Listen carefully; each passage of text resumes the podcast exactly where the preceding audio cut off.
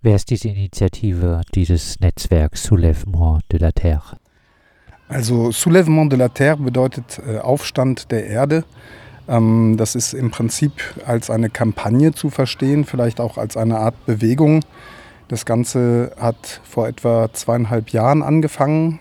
Äh, eine medial sehr breit aufgebaute Kampagne, auch äh, ein großes Bündnis, was dahinter steht. Also es ist nicht als eine Organisierung oder eine Organisation zu begreifen oder so, eine feste Struktur, sondern es ist vielmehr ein Netzwerk von äh, Dutzenden äh, umweltpolitischen Initiativen, äh, Widerständen, Kämpfen, die irgendwo auf dem Land in Frankreich stattfinden, zu ganz verschiedenen Themen, etwa Landspekulationen, große Bauvorhaben, Autobahnbaustellen, die Zementindustrie und so das gemeinsame Credo ist halt das Lebendige zu verteidigen und auch das Leben auf dem Land, äh, Widerstände dort stark zu machen. Und äh, es geht auch sehr stark in deren Selbstverständnis äh, darum, dass sie nicht äh, wie mit einem Fallschirm irgendwo einen existenten Kampf kapern und äh, so, sozusagen instrumentalisieren, sondern dass es äh, eben darum geht, Bündnisse aufzubauen, auch Verbindungen zu schaffen, Netzwerke zu spinnen zwischen verschiedenen umweltpolitischen und auch sozialpolitisch bewegten äh, Gruppen und Organisationen. Und äh, da kam es halt dazu, dass Frankreich weit jetzt in den letzten zweieinhalb Jahren vielleicht 15 bis 20 Mobilisierungen unter diesem Motto äh, erfolgt sind.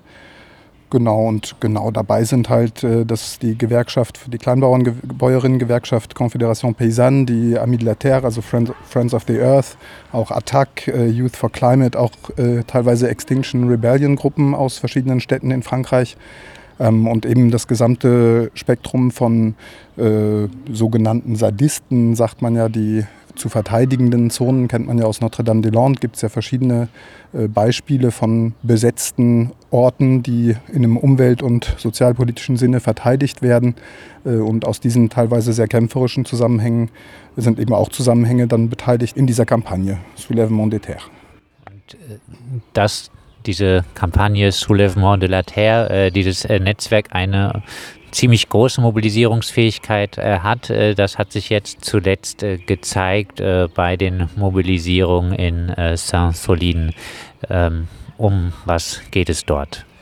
Also in Saint-Solin, das ist sicherlich die spektakulärste jüngste Mobilisierung, geht es um industrielle Wasserspeicher, also Wasserspeicher für die Agrarindustrie von bis zu 700.000 Kubikmetern Fassung, äh, die aus dem Grundwasser gespeist werden und die in erster Linie der, den Maisbauern zu, äh, zugutekommen.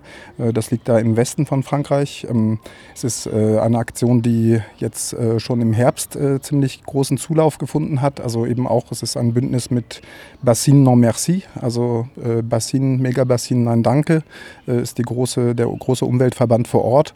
Die haben auch viel Repression abgekriegt im Vorfeld. Der Sprecher wurde äh, mit juristischen Auflagen behängt. Es gab auch Aktionen aus der agroindustriellen Ecke, dass äh, Protagonistinnen dieses Widerstandes angegangen worden sind, teilweise zu Hause. Ein, eine Wohnung wurde verwüstet, äh, Gülle wurde vor Gebäude gekippt. Äh, also da gibt es auch dann äh, nicht nur einen Konflikt mit dem Staat, sondern eben auch um die Vorstellung, was für eine äh, landwirtschaftliche, bäuerliche, ökologische Zukunft ist vorstellbar und was für Konflikte entstehen dann auch mit der Praxis der Agroindustriellen. Und die Wasserspeicher sind halt ein großes Symbol um das nicht nur in den Fokus zu rücken, es gab einen Haufen andere Sachen äh, in den letzten zweieinhalb Jahren. Wie gesagt, das waren dann Demonstrationen für die Unterstützung von Stadtgärten. Es wurde jetzt letzte Woche mit 8000 Leuten äh, gegen eine Autobahn bei Toulouse äh, protestiert. Äh, letzten Herbst äh, gab es eine, vor der großen, ersten großen Mobilisierung zu den Megabassinen in Saint-Solin, äh, gab es eine wilde Weinernte gegen den Luxuskonzern LVMH im Var in der Provence. Da haben halt 300 Leute in einer spontanen Aktion so drei Hektar Luxusreben eingesackt und da Soli-Saft draus gemacht. Also es ist wirklich eine sehr vielfältige Sache. Äh, auch ging es, wie gesagt, gegen die Zementindustrie. Da gab es auch größere Sabotageaktionen, die im Rahmen dieser Kampagne äh, erfolgt sind. Und gut, in Saint-Solin ist es, wie gesagt, jetzt eskaliert äh, am 25. März. Da gab es eine Großdemo mit vermutlich äh, sowas wie 25.000 Leuten, die beteiligt waren und eben äh, schwere Auseinandersetzungen, wie ja auch äh, wie du schon sagtest, äh, hier, hierzulande wurde das ja medial auch aufgegriffen. Auch bei Radio Dreieckland äh, gab es ja ein paar, ein paar Berichte zu Sansolin. Ähm, wie gesagt, der schockierende Moment ist halt natürlich der Haufen an Verletzten, den es gegeben hat. Das sollen mindestens 200 Leute gewesen sein. Nachweislich hat die Polizei auch die falschen äh, Demofinger beschossen, äh, Rettungskräfte bei der, bei der Arbeit behindert ähm, und 5000 Granaten wurden verschossen und dann halt eben von diesen 200 Verletzten sind 40 äh, dann durch Krankenhausaufenthalte als Schwerverletzte eingestuft oder zumindest so schwer, dass sie nicht einfach ambulant behandelt werden konnten. Und äh, ganze drei waren dann erstmal in Lebensgefahr von den Demonstrantinnen. Wie du schon sagtest, eingangs Serge, der ist jetzt aus dem Koma raus vor wenigen Tagen. Der war jetzt einen ganzen Monat äh, ganz äh, fertig und ja, das ist äh, schon auch eine, eine, harte Nummer, weil ganz viele spektakuläre Dinge passiert sind, wie die Brav-Einheit, die eigentlich in der Stadt so als äh, Duo auf Motorrad äh, als Eingreiftruppe funktioniert, dort mit Quads aufgetreten ist. Die haben dann auch Recht gekriegt vor Gericht, weil sie Notwehr gehandelt haben sollen, als sie im Fahren von dem Quad mit äh, Gummigeschossen auf die Demonstrantinnen äh, äh, schossen. Das sind halt, und eben Serge wurde verletzt von, von so einem Räumpanzer, von einem, von einem Schützenturm aus, hat er auf äh, 50 oder 80 Meter Distanz einen, einen Blendschockgranate an den Kopf gekriegt. Äh, also das sind alles so, naja, so kriegerische Zustände irgendwo und diese Eskalation ist offensichtlich aber auch gewollt. Ähm, die verschiedenen Medien, die da recherchiert haben, sind schon auch äh, zu dem Schluss gekommen, dass das äh, mit, mit diesen eskalativen Bildern, dass die brennenden Polizeiautos, die man ja auch gut hätte löschen können in der, in der objektiven Lage damals, ähm, auch gewollt waren, um, um halt den Diskurs zu rechtfertigen, der diese Sadisten, die ganzen Umweltschützer, die ganze Klimabewegung irgendwie in so eine ökoterroristische Richtung äh, rückt, was ja auch hierzulande passiert, was einfach auch ein Diskurs ist, der zwangsläufig im Interesse des, des Kapitals äh, fungiert und fungieren muss. Das ist logisch. Das sind wirklich, äh, diese Bewegungen sind ein wirkliches Problem für, den, für die Umsetzung des, des neoliberalen Traums und der Verwüstung dieser Welt. Und äh, naja, jetzt äh, haben die natürlich dann in der Folge nochmal richtig Stress gekriegt. Ja, Stichwort Folge. Wie fällt die Reaktion aus auf äh, diese krasse Repression mit äh, Schwerverletzten, aber auch äh, auf diese, äh, du hast jetzt angedeutet, ein bisschen inszenierten äh, Bilder der äh, Gewalt von den Demonstrierenden? Nein, das war ja, waren ja tatsächliche Konfrontationen. Das war nicht nur inszenierte Gewalt, aber eben Le Monde äh, hat, hat belegt, dass die, dass die äh, Interessen des Ministeriums die waren, diese Bilder eben auch äh, hervorzuheben. Also es wird äh, aktiv äh, eine Propaganda betrieben. Diese Ökoterrorismusdebatte lief auch schon im, im Vorfeld. Also es gab eine richtige rhetorische Vorbereitung auf diese Schlacht von Saint-Solin. Es wurde auch im Vorfeld schon medial äh, klargestellt, dass dort möglicherweise Tote geben wird können. Es geht ja auch um Abschreckung und es geht aber auch darum, den starken Staat auch gerade in der aktuellen Lage irgendwie in, in eine glaubwürdige Position zu bringen, der halt äh, dann mit Law and Order äh, das Ganze irgendwie zusammenhält. Ähm, gemündet ist dann die, dieses Wochenende von Sansolin in der Verkündung eines Vereinigungsverbotes von Innenminister Damanin. Das war am 28. März. Ähm, es ist aber so, dass das bisher nicht durchgekommen ist. Also man muss sagen, es gab eine große Kampagne. Es gab, gibt jetzt heute früh waren es fast 100.000 Unterschriften, 98.000 äh, Organisationen, Verbände und Personen, Persönlichkeiten haben eine Petition unterschrieben, äh, die sagt, wir sind die Soulèvement de la Terre. Also man, man löst keine Bewegung auf. Äh, das äh, betrifft uns alle und wir stehen äh, zu dieser Auseinandersetzung und zu, zu, dieser Verteidigung des Lebendigen und äh, sind auch nicht auf einem Distanzierungstrip, das muss man sich mal vorstellen. Also es hat bei mehreren dieser Veranstaltungen und Mobilisierungen äh, schon ganz schön geknallt und äh, das Bündnis bleibt bestehen mit äh, Attac, mit äh, Laconf, mit Les Amis de la Terre. Das sind alles, das sind ja keine, keine Selbstverständlichkeiten. Es gibt da einfach eine große Geschlossenheit und das speist sich natürlich auch von der Stimmung, die in Frankreich gerade insgesamt gegenüber dieser Macron-Regierung ist. Ähm, es gab dann Demonstrationen gegen die Repressionen in mehreren hundert Städten im Anschluss an die Androhung des Verbots, zwei Tage später. Äh, sehr erfolgreiche Mobilisierung. Ähm, und der Ministerrat hat das Ganze halt jetzt nicht bestätigt. Also das ist vom Verwaltungsakt so, dass äh, der, das Conseil, Conseil des Ministres muss im Prinzip äh, eine Verbotsverfügung ratifizieren bzw. annehmen. Und das haben die nicht getan. Das wäre jetzt die Gelegenheit gewesen am 13. April, meine ich, und nochmal am 19. Das waren jetzt die zwei, zwei Sitzungen. Damaner hatte gesagt, Mitte April ist das Ganze aufgelöst und de facto ist es das aber eben noch nicht.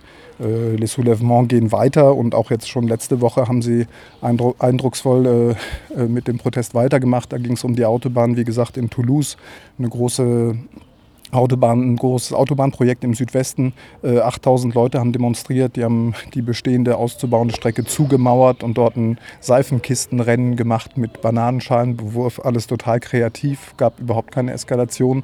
Aber letztlich hat die Bewegung da eindrucksvoll gezeigt, dass sie weiterhin da sind und auch diesen Verbotsandrohungen trotzen. Du hast äh, angesprochen, äh, die unbeliebte Macron-Regierung. Ähm, jetzt in der Öffentlichkeit waren jetzt äh, zuletzt hauptsächlich äh, die, der Widerstand, der erst einmal nicht erfolgreiche Widerstand ähm, gegen die Rentenreform, äh, die auf ziemlich undemokratische Weise äh, durchgesetzt äh, wurde.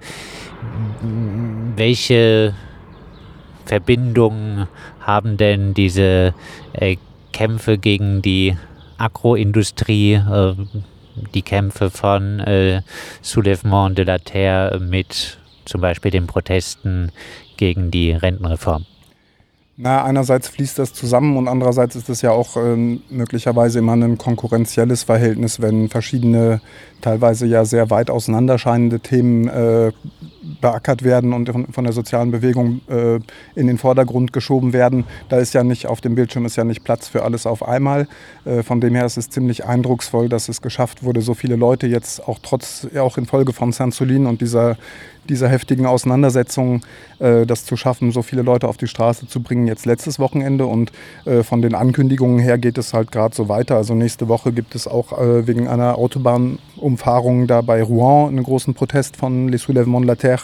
Äh, es geht nochmal im Anfang Juni um die Zementwerke von in Saint-Colomban von Olsim Lafarge. Äh, Im Juni, und da ist auch der Protest international, wird es um die THW-Strecke Lyon-Turin gehen.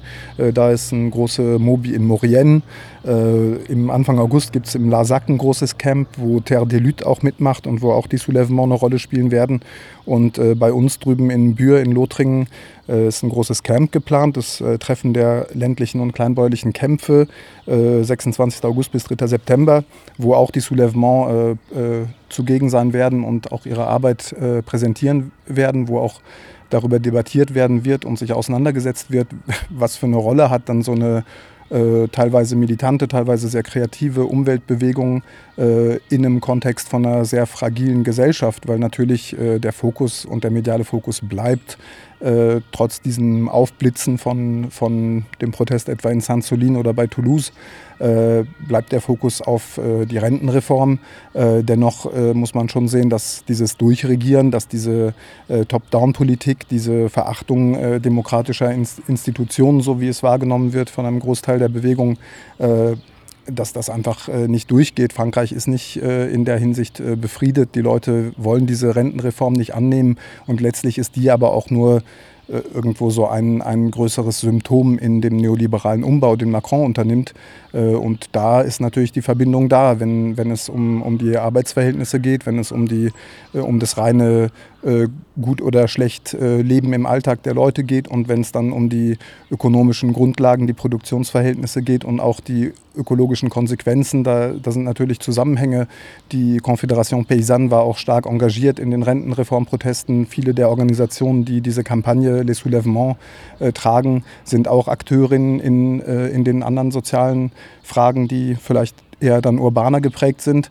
Äh, was sehr spannend ist, ist, dass einfach Les Soulèvements jetzt äh, doch eben dieses Thema, äh, dieses Agroindustriethema trotz der medialen Übersättigung der Rentenreform so aufs Tablett gebracht haben. Und ein gemeinsamer Punkt ist dann natürlich auch wieder die Repression, äh, die viele Polizeigewalt, die es gab äh, in allen dieser verschiedenen Bewegungsmomente in den letzten Monaten, äh, bringen halt auch Leute zusammen. Es hat natürlich Repression wirkt und schreckt auch ab, aber Repression kann auch zusammenschweißen.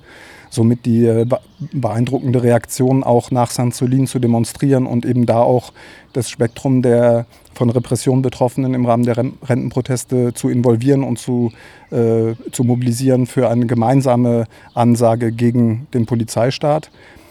Naja, diese ganzen Infos und äh, verschiedene Stellungnahmen von Les Soulèvements, ich, das ist ja noch keine verbotene Seite und die Organisation auch nicht, soweit ich weiß. Deswegen mache ich jetzt mal äh, Werbung, damit sich inhaltlich auseinandergesetzt werden kann. Äh, lessoulèvementsdelaterre.org. ähm, genau, am Ende hoffen wir mal, dass das nicht noch ein Verfahren gegen das arme Radio Dreieckland gibt, weil das ja hier äh, schon wieder ein ganz heikles, äh, ökoterroristisches, möglicherweise äh, radikales Projekt ist. Aber gut, äh, im Wesentlichen kann man damit rechnen, dass das auf jeden Fall noch in den nächsten Monaten Thema sein wird. Und vom Verbotsverfahren wird man jetzt noch abwarten müssen, äh, ob es da wirklich die Bestrebungen weiterhin gibt, äh, das einmachen zu wollen. Äh, oder ob dann einfach die Reaktion auch, die, es haben sich hunderte Soli-Komitees gegründet, viele, viele Leute haben unterschrieben und sich selbst dazu bekannt, eben 100.000 Menschen. Es gab weitere Mobilisierungen, die sind, glaube ich, erstmal nicht totzukriegen, sondern die werden äh, genau diese Themen weiter versuchen, äh, in der Öffentlichkeit aufs Parkett zu bringen und auch äh, effektiv protestieren. Schon nächstes Wochenende in Rouen.